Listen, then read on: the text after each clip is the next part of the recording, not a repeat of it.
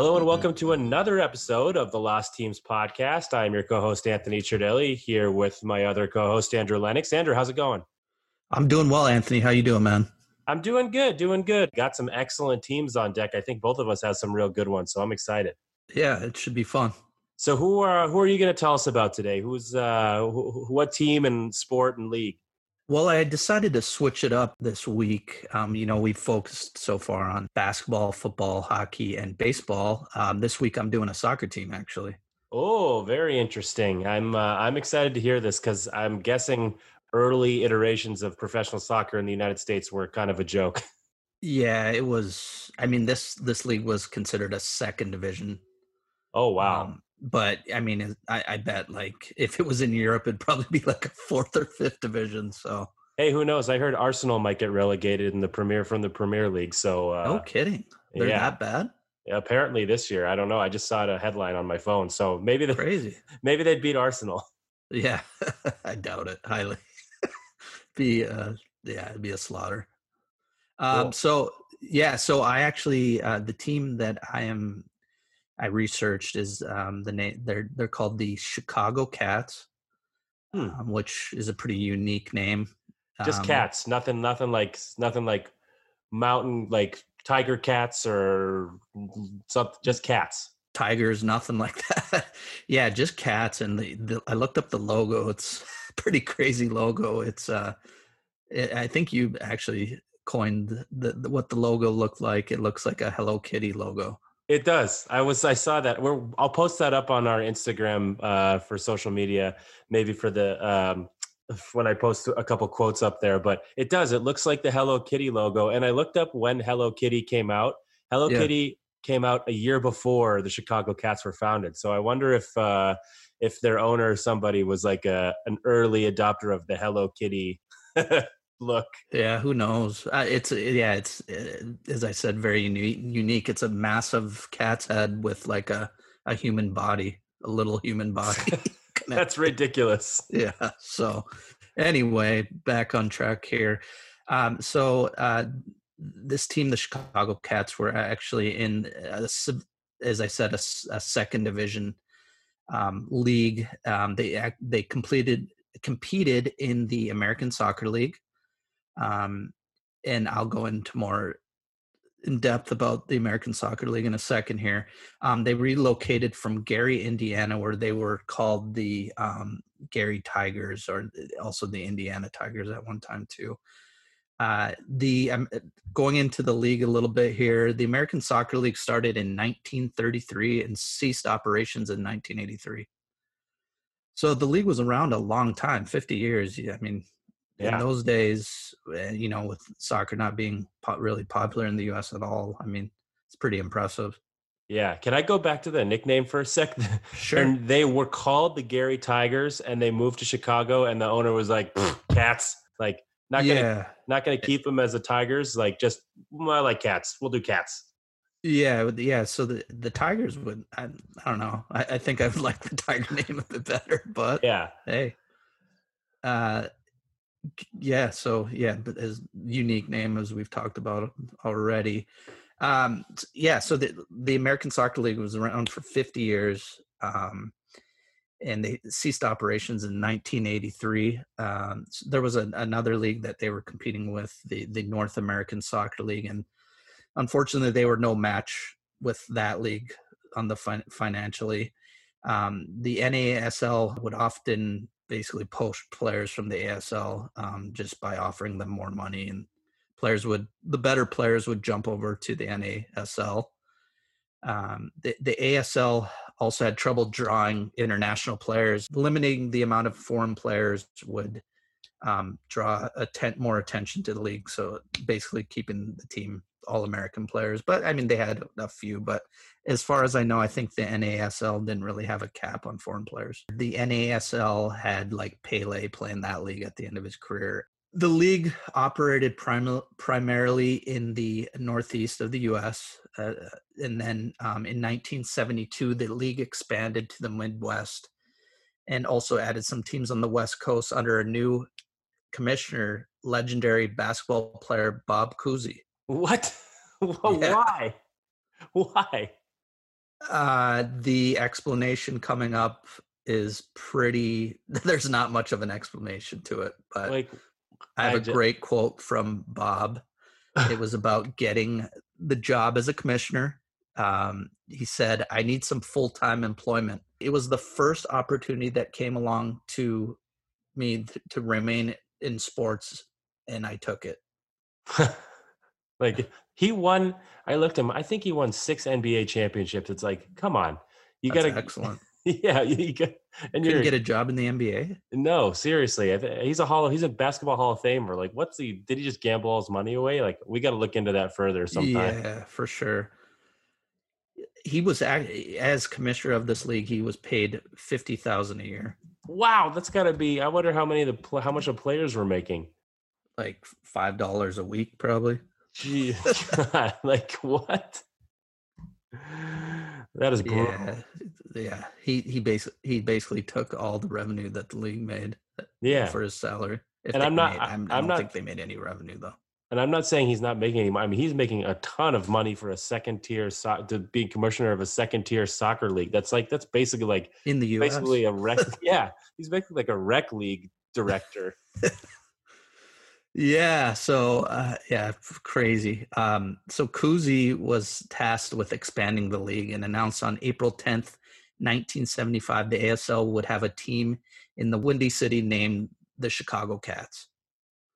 um, they, believe it or not, they played their first home game 16 days later. Oh boy, that is Yeah. pretty quick. Quick turnaround there.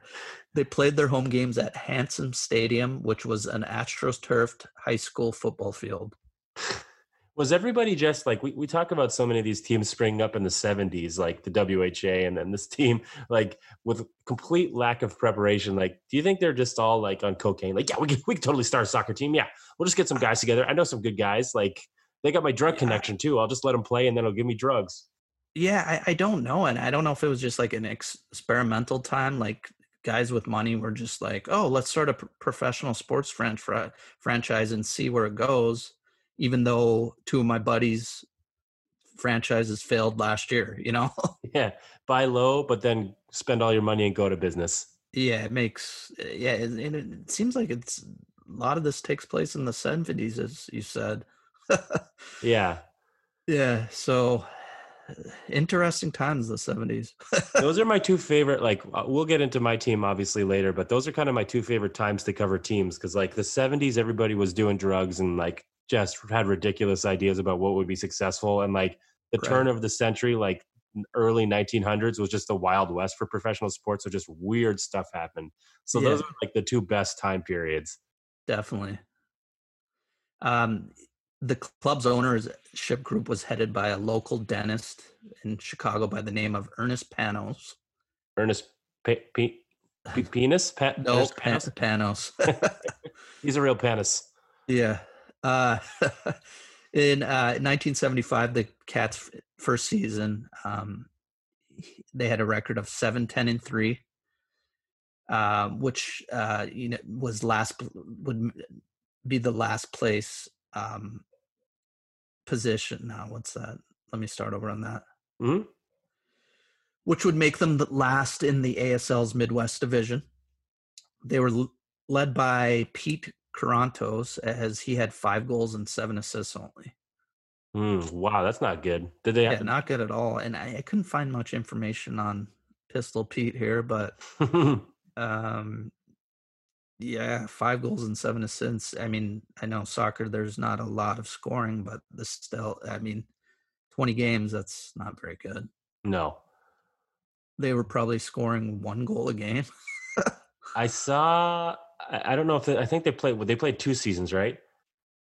uh yes two seasons I think it was their second one. I think they said 21 goals in 25 games. Which I'm gonna be honest. I've watched some soccer. That doesn't seem. I mean, it's bad. Like less than a goal a game is bad, but like it is soccer. Right. like a couple zeros. I've been to a couple zero zero ties. I think both professional soccer games I went to were zero zero ties. no kidding But continue. yeah Sorry. nil nil you should say Yes, excuse me, soccer aficionados. Nil nil. I watched the game on the pitch. It was nil nil. There were some good strikes there. yep My The- side didn't win. That's funny. Um, the ASL, the next season, th- there wasn't too much information on what happened that first season, but as the the next season started, um, the Chicago Cats were still in the league, the ASL. Um, they had a much different league landscape, though, um, adding five teams to a West Division uh, in California, Utah, and Washington. I think there was a couple teams in California, one in LA, and I believe they were called the Aztecs Hmm.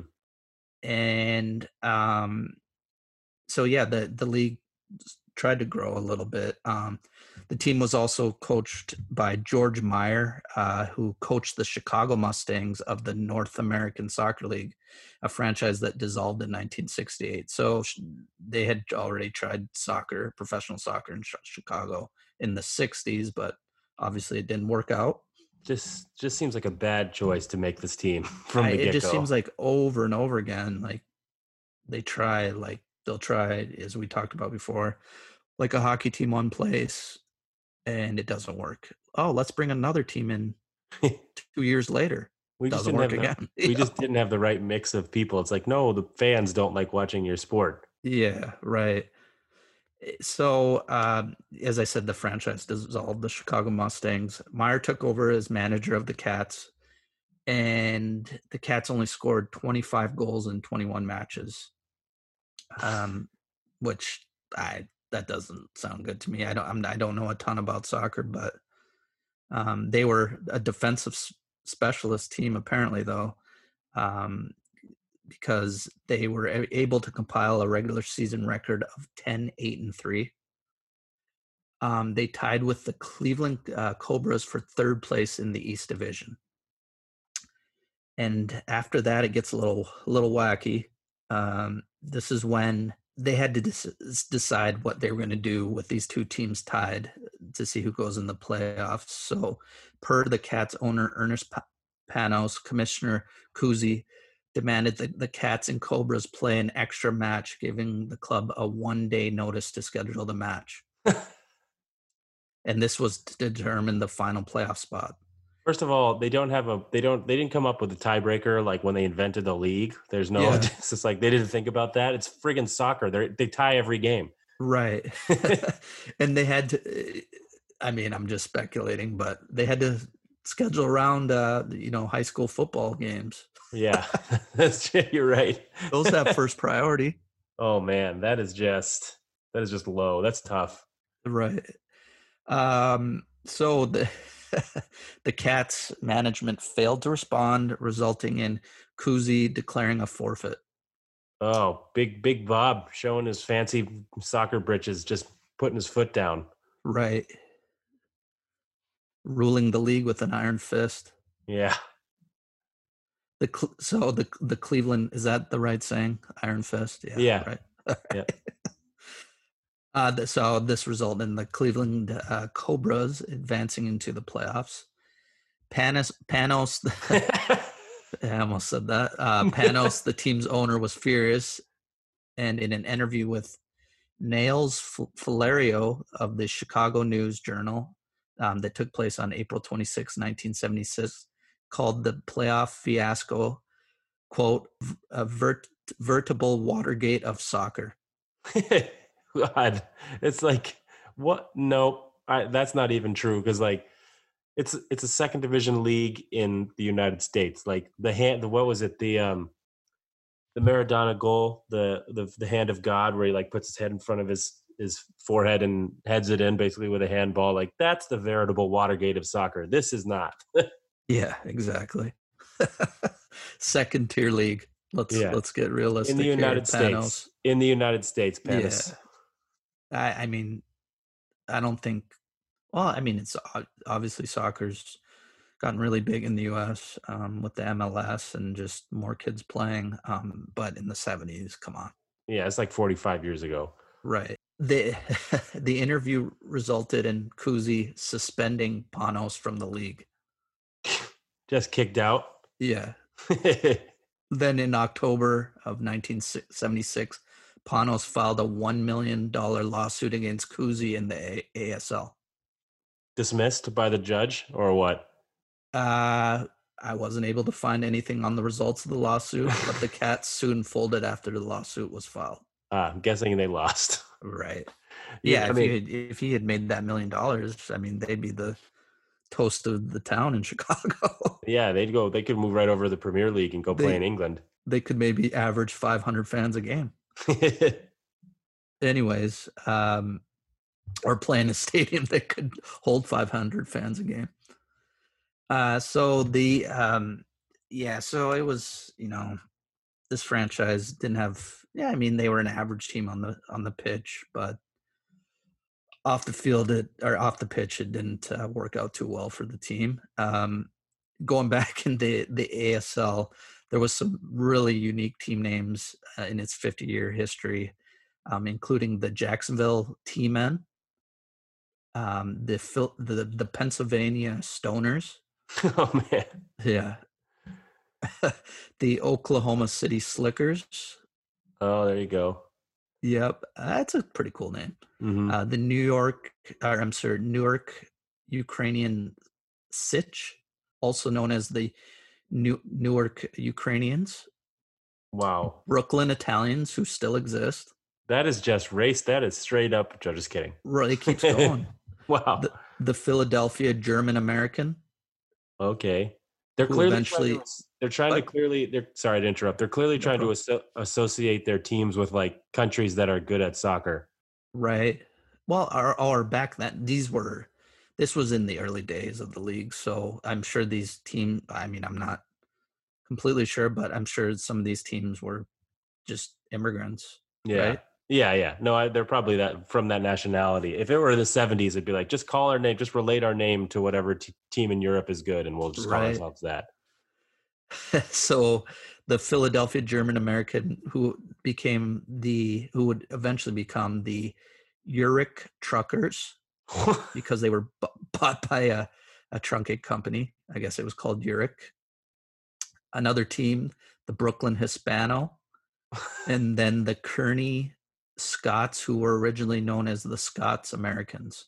Interesting. Yeah, this league, as I said, struggled to keep up with the North American Soccer League. And I mean, there were some other leagues that formed after, but you know, all these leagues helped to uh, probably build soccer a little bit more in the United States that, you know, resulted in the Major League Soccer um, being so successful. And they've built quite a following in that league. Yeah, I mean, it's probably true if you think about it. Like we've talked about early baseball leagues and early basketball leagues. Like this is this is basically the equivalent of all those small leagues in like the 1880s and 1890s, and then finally, like if you want to equate the MLS to like the early National League, where it wasn't huge and then it blows up, and maybe in the maybe in the future the MLS will be someday one of the world's premier soccer leagues. Um, it's definitely getting better. Yeah, you never know. I mean, they they get some pretty decent players over. It seems like it's still guys that are at the end of their European careers, but um, who knows? It might change. Yeah. Um, do you want to hear my favorite quote about this team that I saw? Yeah. I found on Wikipedia. so this is this is from Wikipedia. It's it's I think they cite a couple um, New York Times articles by this guy with the last name Yannis, kind of covering the the uh, the league. But it's despite his un, uh, excuse me, despite his unfamiliarity with the sport, Cousy was appointed commissioner of the American Soccer League on December 19, 1974. His most notable act as commissioner was to declare the New York Apollo and the Boston Astros co-champions after both teams played 67 minutes of extra time without resolution in the second and deciding leg of the league's championship series on September 20th, 1975. He was relieved so of his Oh, go ahead. Sorry. This is the best part. He was relieved of his duties December 1st, 1979. Pennsylvania Stoners club owner Willie Ehrlich explained the dismissal by stating, quote, after five years as commissioner, Cousy still goes around telling people he knows nothing about soccer. that's hilarious. it's so, so good. That's funny that I, I did read that in um, an article I found. Um, in that I'll go into my sources here now. I actually read uh, the information you just mentioned in one of my sources. Um, it was Soccer Jobs uh, gives Cousy sports role, and that was in the uh, New York Times by Alex Yannis. One of my other sources was funwhileitlasted.net, And then, uh, as I mentioned earlier, um, there was an interview with Nails Florio of the Chicago News Journal on August 26, 1976. Awesome. Interesting. So that's it for the cats, huh? And that's the Chicago Cats. All right. Well, that was uh, certainly really interesting. I, I, hope no Chicago Cats fans, if there's anyone out there uh, that still Maybe exists, a couple. You know, yeah. there was a couple diehards. Yeah. Hopefully, you guys are not offended. Um, but that definitely was a mess of a, a franchise for sure. Uh, I don't think there's anything to be offended about. no, they no, tried. They tried to make a go of it. The uh, yeah, the um, the what was his name? Panos, Ernest yeah. Panos. He Dr. Ernest Panos, I should say. He was a Oh, dentist. Hopefully, it was a nice down home dentist, family dentist business that continued for, Right. to make him successful for after the after the cats were uh, done. Um, but my team, I'm going to talk about. This is actually after researching them, one of my favorite teams that we've done so far. Probably my favorite. It's a early NFL team called the Frankford Yellow Jackets out of Philadelphia, Pennsylvania. Um, Oh, okay. This has For some this- reason, I was thinking Germany or something. Oh, world, close. it, the World Football League. Frankfurt. Uh, oh, the NFL Europe. Yeah, NFL Europe. What am Yeah. I talking about? NFL Europe. There was a team in Frankfurt. I can't remember what they were called. Yeah, we we can hopefully do the NFL Europe one day. But uh, this Frankford Yellow Jackets, Frankford Yellow Jackets team is got everything: success, failure, awesome nicknames, ridiculous streaks. Like, get ready for a roller coaster ride. All right. All right. So my sources were um, the Frankford Yellow Jackets history by HickokSports.com, Bent but Not Broke: The Evolution of NFL Rules on NFL.com, and Queens of the Gridiron: The Women and Girls of Tackle Football, and that's by David Jackson. Um, and I don't want to ruin where that's going, but it's, yeah, I, I was a little surprised by that source, but let's see where it goes. it's pretty interesting. So, the Frankford Yellow Jackets were founded in 1899. They were part of the NFL from 1924 to 1931, but they were founded as part of basically an athletic association in the Frankford neighborhood of Philadelphia, which I guess it's a neighborhood or an area Like a suburb or something. Yeah, they played their games at Frankford Stadium during their NFL tenure. Before I go into the Yellow Jackets, though, I'm going to talk a little bit about the NFL, the early NFL, kind of like we did with the early NBA in previous sports.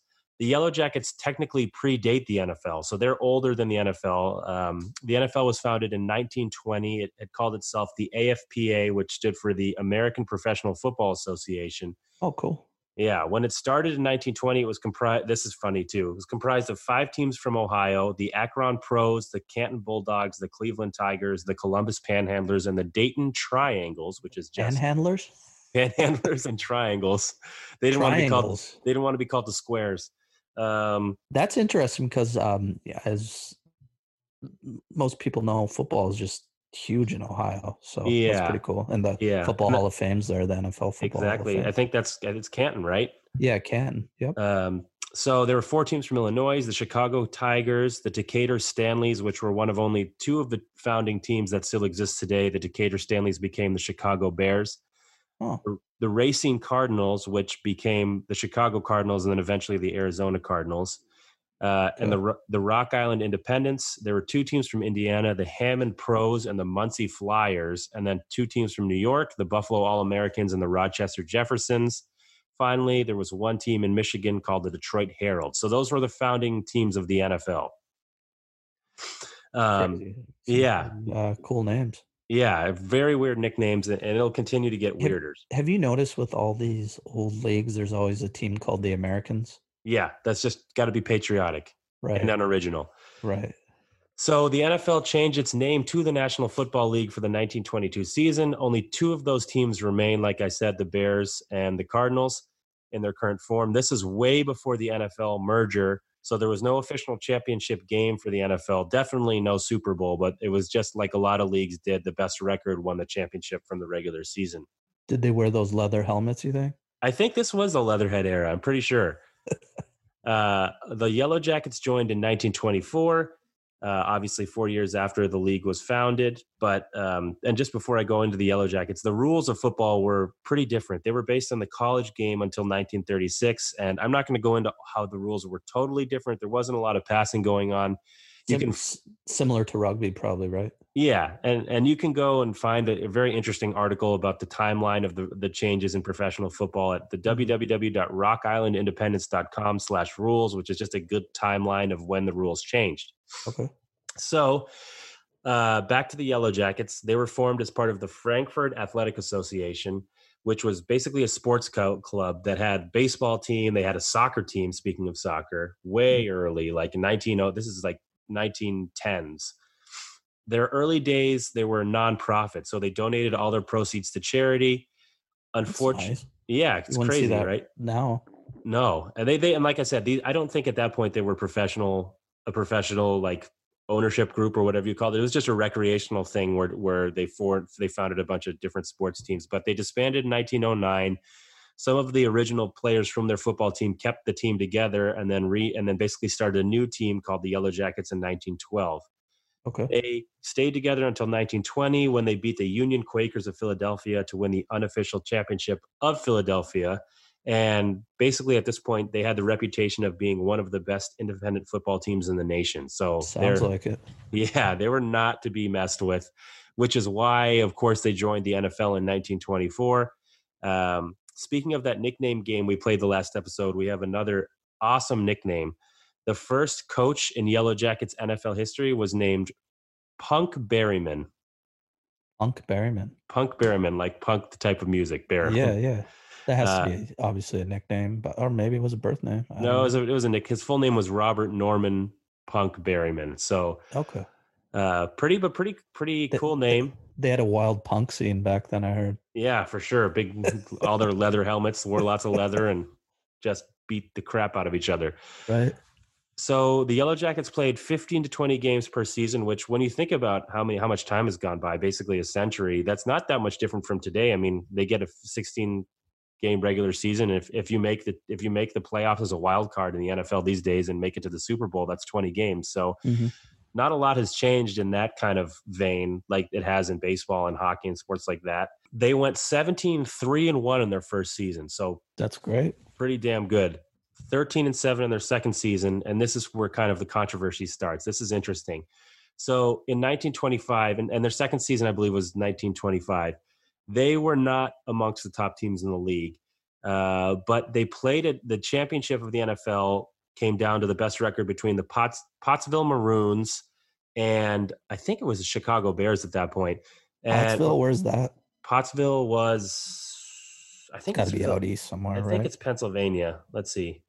I'm pretty sure Pottsville Maroons are uh, from Pennsylvania because this is kind of where the uh, kind of where the problem started. Yeah, they're from Pottsville, Pennsylvania. Um, so the Pottsville Maroons played a exhibition game in Philadelphia, a non-league game, which I guess was against the Yellow Jackets' territorial rights, being part of the NFL. So they basically asked the NFL to suspend the Potts, Potts, Pottsville Maroons, which the NFL did, and that gave actually I think it was the Cardinals the championship because then they had the best record in the league. So the reason they were suspended was because they played the University of Notre Dame All Stars, which brings me to my least favorite debate, sports debate of all time.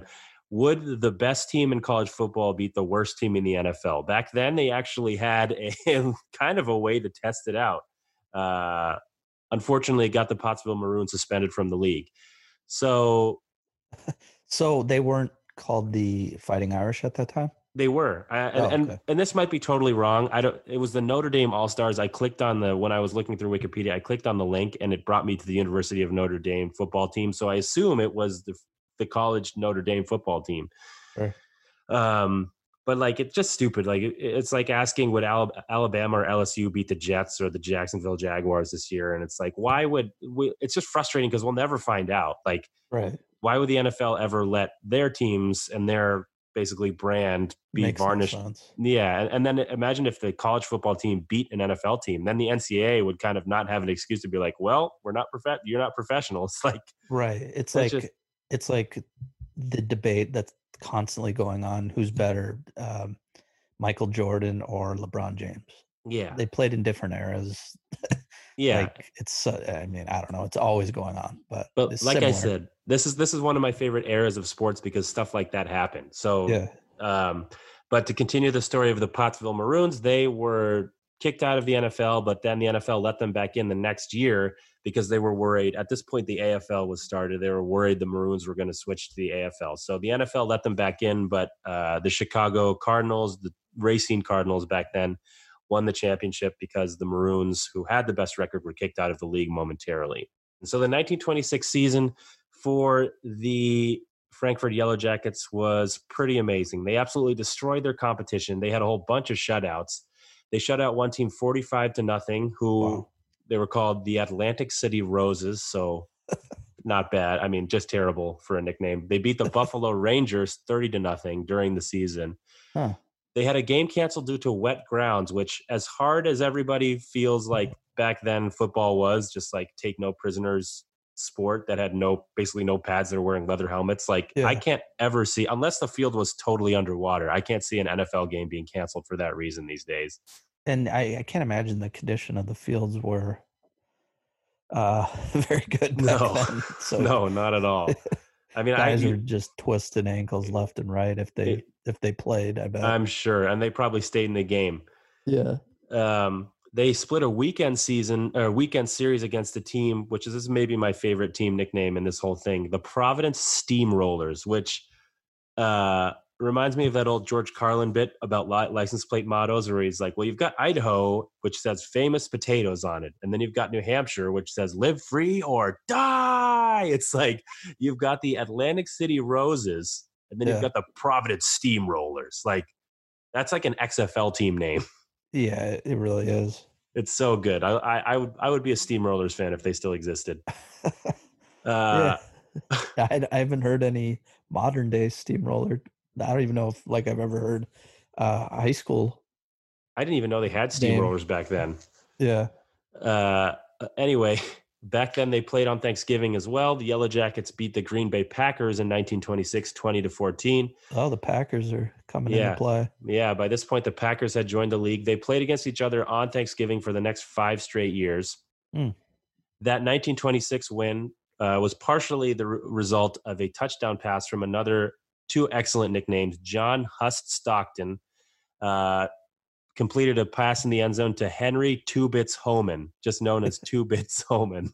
and and Two Bits Homan has an amazing, amazing urban legend tied to him or a myth. They, this is unconfirmed, uh, but apparently he was the first person to celebrate touchdowns.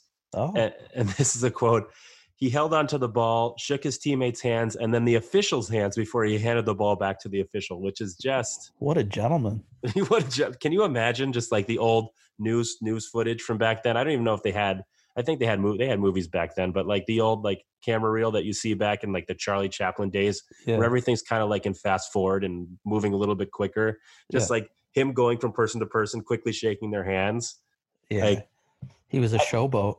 he was a show, was show i'd almost rather just think how long that would take i would be so pissed if i was the other team i'd be like are you, are you kidding me right now this is going to take 10 minutes there's 40 people on a football team probably back then there's more now but uh what would he say when he sh- shook everyone's hand? Uh, ah, good day, sir. Ah, thank you for refereeing my football game. I had the good fortune of scoring a touchdown.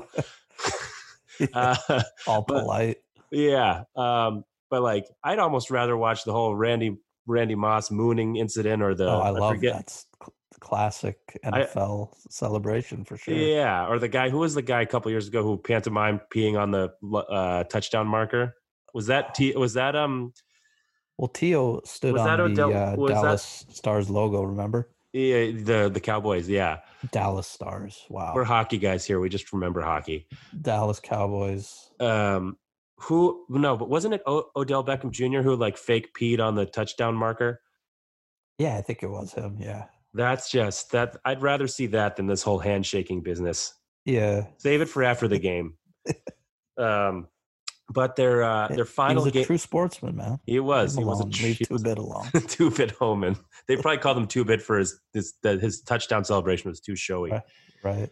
Uh, so the final game of that 1926 season, saw the Yellow Jackets play their rival, who they screwed out of a championship, the Pottsville Maroons.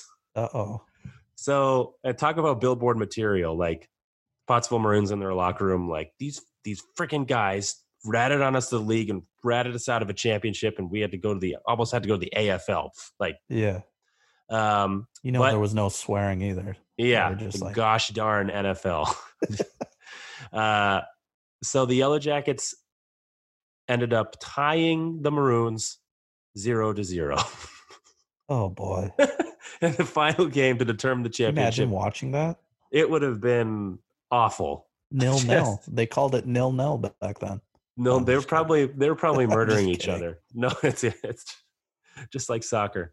Yeah. Um, but that ended their season with a final record of 14 1 and 2, Nice. which was Not good for bad. Yeah, it was good for the NFL championship, the most wins, and also the most wins an NFL team would accumulate in a regular season until 1972 when the Dolphins tied that record during their undefeated Super Bowl winning season. It wouldn't be broken until Joe Montana and the San Francisco 49ers broke it in 1984, going 15 1 and 0. So, not bad. Not a bad legacy to have. Great legacy. Um, unfortunately, this is when things started going downhill. The Yellow Jackets president, another great nickname, Theodore the Holden. So it's like the only, only just the. Uh, The, Theodore wow. the Holden and head coach Guy Chamberlain both stepped down. So It they wasn't were Guy like, Chamberlain. maybe it was Guy. maybe in Montreal it was Guy Chamberlain. Who knows? Uh, but maybe they, they wanted to retire on top, apparently. So they stepped down after that season and things just plummeted. But here comes my second favorite part of this article or of this kind of podcast. They had a revolving door of coaches for the next three years, 1927 through basically the end of their uh, end of their existence in 1931. In 1927, they hired a gentleman by the name of Charlie Moran. Uh, Mhm. They wanted him to take over for Chamberlain, but he had to be replaced during the 1920 season when he left to and, and Wikipedia says officiate in quotes, but I'm guessing they mean umpire the 1927 World Series between the New York Yankees and the Pittsburgh Pirates. That is unreal. Like That's hilarious. professional football coach leaves, like Bill Belichick just leaves to go umpire the World Series. He would do that. Bill Belichick would totally do that too. He's like, "Hey boys, I can't uh, coach." His his his pep talks like, "Hey boys, I can't coach right now. I need to go umpire the World Series." Uh, seriously, but like looking back on this World Series, like I don't blame him actually. Uh, uh, you, th- you think about where the two sports were back then, like Oh yeah, Major League Baseball so was- more popular then. yeah, it was big business already, and football clearly was still kind of fighting its way to Right. uh, the attention of Americans. Um, but like this Charlie Moran guy is like the Forrest Gump of sports. Like he, the 1927 World Series featured the 1927 Yankees, which is widely considered the best baseball team of all time. They had Babe Ruth and Lou Gehrig on their team. hmm That's also the year that Bru- Ruth came out, hit a 60 home run, broke the record, hit 60 home runs in the regular season. Like, I actually think I would do that too. I'd be like, you know what? I'm going to go take a literally behind the catcher seat from in this World Series and watch Babe Ruth and Lou Gehrig win a World He- Series. Yeah, he's like, "Fuck it, I don't want to watch games that are zero zero. Yeah. Did you guys tie the championship game like basically more or less zero to zero? I'm gonna go. Yeah. I'm gonna go off uh, umpire the World Series. right. Um, but unfortunately, uh, things didn't get much better. They had one bounce back season in 1928. They went 11 3 and 2. Unfortunately, they couldn't best the record of the Steamroller, so they didn't win the title. In 1929, they went 9 4 and 5, so things are still going downhill. Mhm. Uh, the depression really impacted the Yellow Jackets. They had a 10 game losing streak at, to start the 30s. Basically, they replaced their whole team with rookies. They sold off all their veterans. They Okay. probably got like a bale of hay or something for it. Yeah, Uh, not much. in order Tough to break, back then. yeah, tough times. Um, in order to break their losing streak, they basically bought out another NFL team, the Minneapolis Red Jackets, who uh, I they have a depressing history of their own. We might want to touch on that sometime in the future. But basically, part of the reason they folded was because it rained during every single one of their home games, and no fans went. For the Red Jackets, Yeah, it just they literally crazy. talk about a cursed team, like just yeah. brutal. Uh, so continuing with the Yellow Jackets in their final season in 1931, Yellow Jackets field uh, called Frankford Stadium nearly burned to the ground, which forced them to play all their games in other parts of Philadelphia. They then were converted to a travel team by the NFL in the hopes that they'd save the money somehow, which I don't know why traveling is less expensive than staying in your own field. Eventually, they folded, but not before they had two wins. Actually, one win came in 1931. The other one came a few years before that started just very ridiculous, sad streaks. So they beat the Chicago Bears 13 to 12 in 1931 in what would be not only their only win, but the only game they actually scored in. Oh boy. Yeah, and that was the So- last. Go ahead. This this club just unfortunately just fell apart just Yeah. through time. It's They just- bad. Plummeted through the floor. They but that win in uh, it was an away win in Chicago. It was the last win any Philadelphia NFL team had. So the Eagles basically plus them in Chicago for 68 years. It wasn't broken until the Eagles beat the Chicago's at at Soldier Field in 1999. 68 years. 68 in, in years. 1999. Holy Yeah. And it gets worse. So in 1928, they beat the Green Bay Packers, also in an away game. No Philadelphia team would win in Green Bay, I believe, until 1979. So that's 58 years. wow.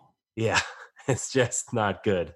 Uh, the team folded, and this is where things the team folded in 1931. It took the NFL two years to put another team in Philadelphia.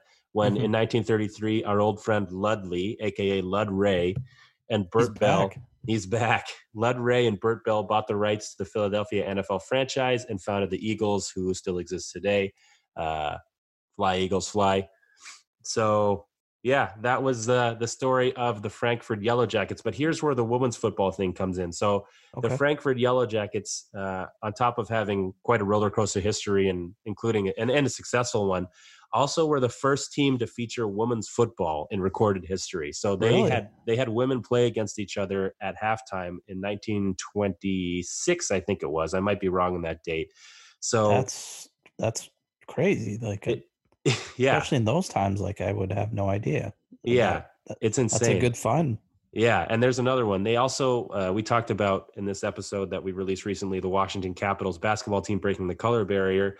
Yeah. The uh, the Yellow Jackets featured the first. I, I don't know if this is technically breaking the color barrier, but it is it is definitely a, a, a landmark thing. They had the first Latino player when in 1927 they had a gentleman by the name of Ignacio Molinet, who was a Cuban-born fullback, halfback, and quarterback play for their team. So uh, that's pretty cool. I mean, if I were before the the Eagles won the Super Bowl back over the Patriots, unfortunately, uh, a few years ago, I don't know. I'd be like, I'm a Frankford Yellow Jackets fan. They haven't existed for a hundred years, but uh, no, just kidding. Uh, but it's, it's a cool. It's a very cool team. They had so like, just so many interesting things go on with their history and their uh, kind of Some really awesome tidbits. Just yeah. I'm a big I'm a big fan of the late Philadelphia Frankford Yellow Jackets. Excuse me. Yeah, no, it's really uh, quite the unique history they have, um, especially as you mentioned with um, the Latino player, um, and then also just having women play at halftime. Yeah, yeah. It's uh, it's it's interesting. Um, but uh, I think that'll do it. Any, anything you want to add? No, that this I think uh, this episode went awesome. It it was two teams that no one probably knew about. So Yeah, yeah. Um, where can everybody find you once again on your social media and projects you're working on and Yep, stuff like uh, that? you can find me on Twitter at A W L E N N A W L N. And then currently, I'm not really working on anything. Just uh, waiting for the hockey season to start. Absolutely. And uh, you can find me, as always, at my Twitter, Deli Tweets. That's D E L L I T W E E T S. Please give us some feedback on the podcast. If you want to save us from our sad existence and win that contest that we put out a couple weeks ago because nobody's entered, uh, you get an awesome LA Blades t shirt. Uh, from our first episode that we talked about, that you want to listen to the first episode if you want to know about the LA Blades. Also, please tell your friends about this podcast. We rely on word of mouth and and social media and stuff. So if you enjoy our podcast, you know someone who likes it, please uh, send them over the word and also just give us a rating give us review dm us some feedback. We'd love to hear about teams you want us to cover things we could do better. Uh, and you can also follow me on instagram at media deli uh, as well and you can give us feedback there. But uh, yeah have a uh, have a good week and, and thanks for listening. Thanks guys. Shout out to belgium. Yeah shout out to belgium our super fan in belgium